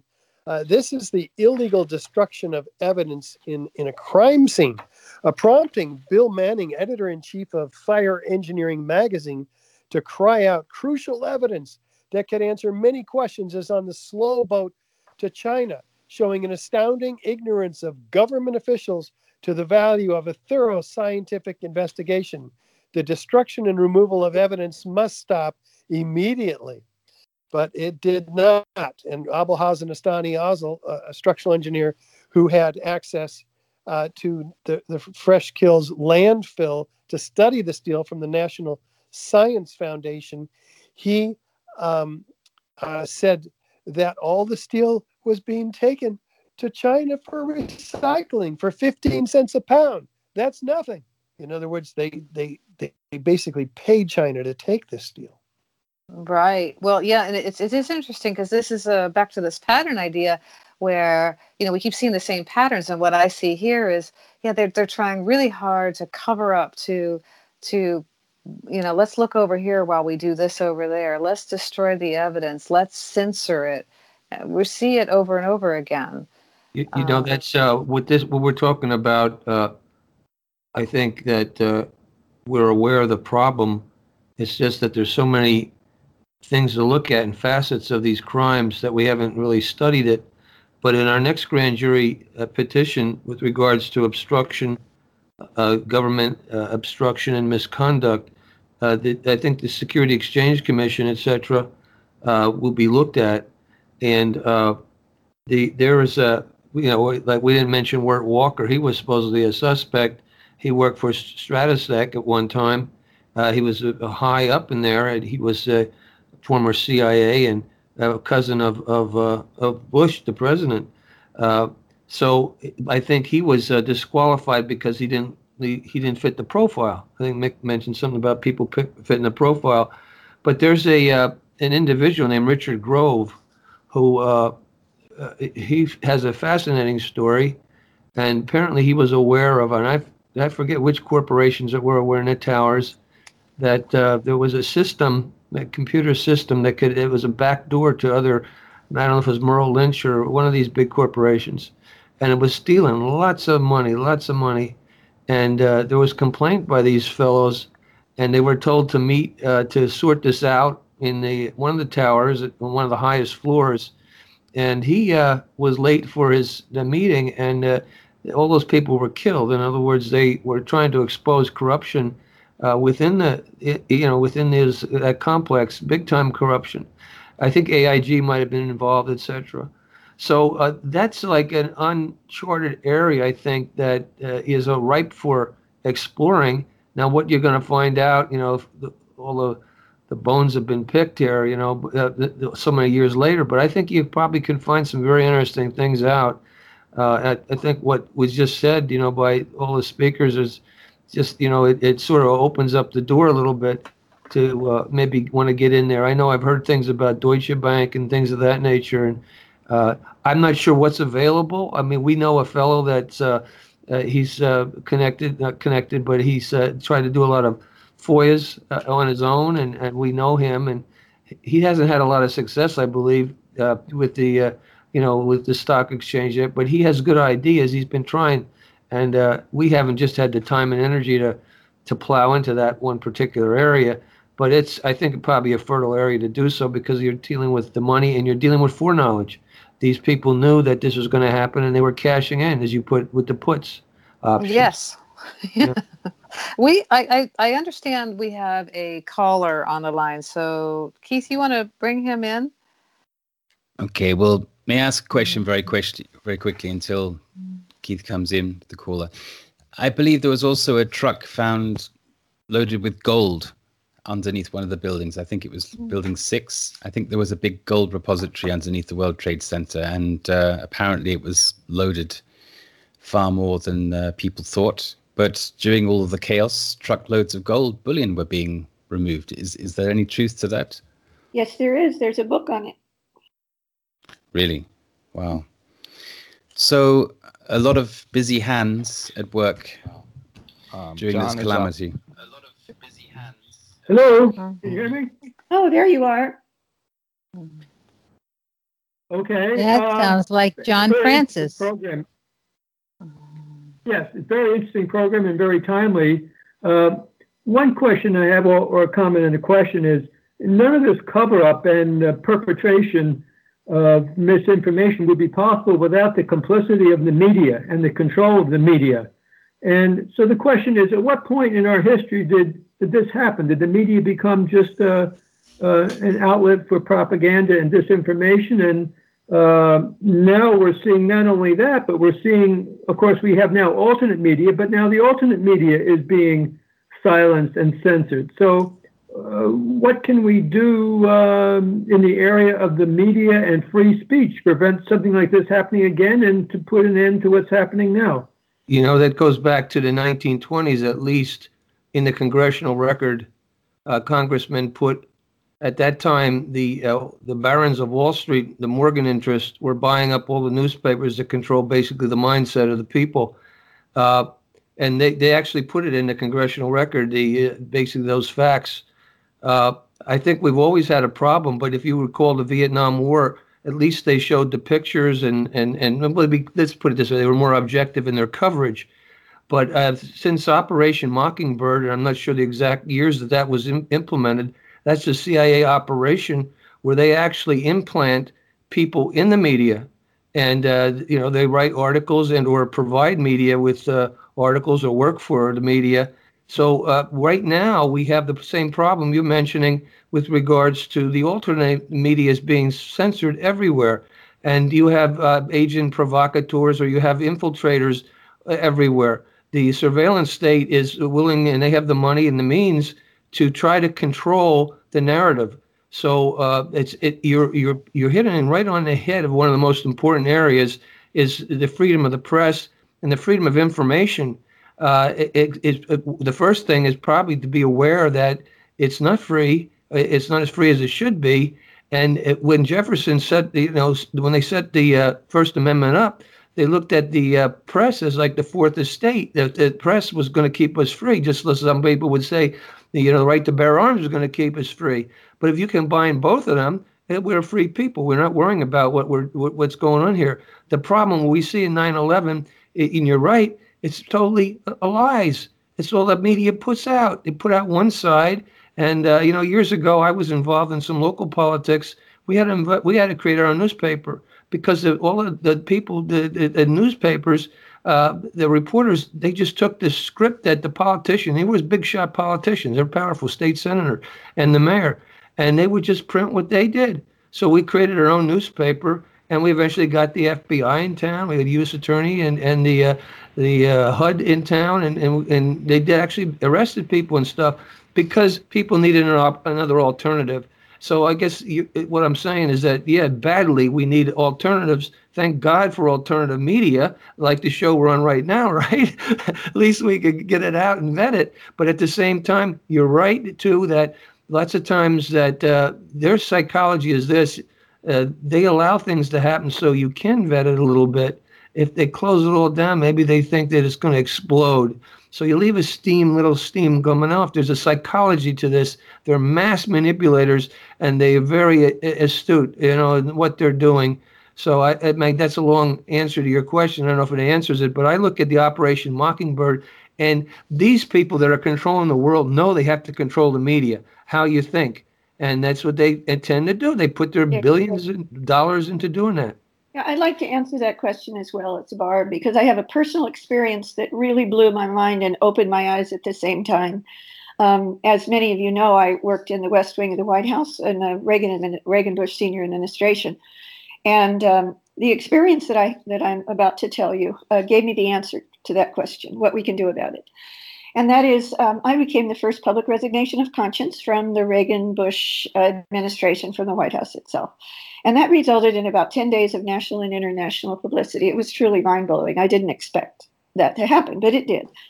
And um, during this period of time, uh, I was on Good Morning America, Today Show, 60 Minutes, I mean, you name it. I've still got all the tapes.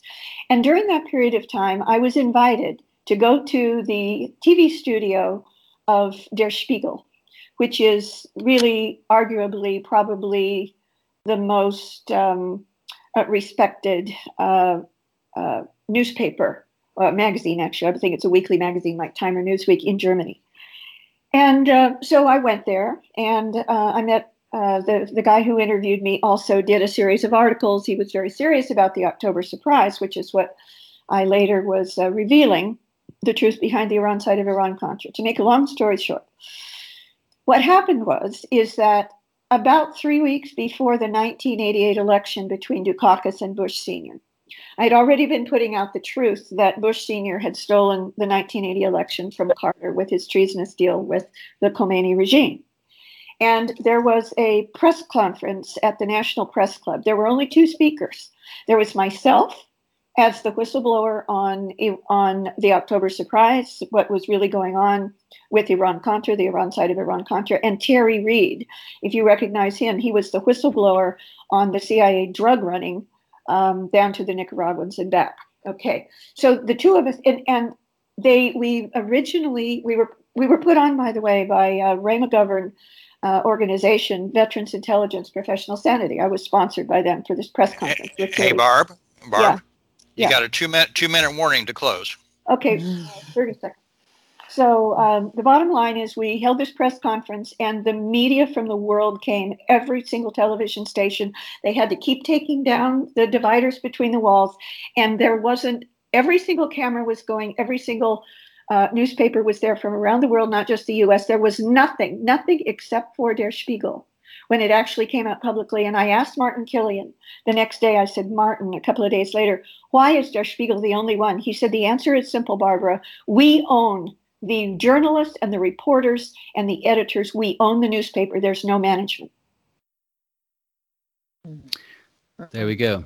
So we need more independent journalists, more independent media companies, and uh, their own newspapers. They need to own their own radio stations, like Richard Hoagland does his.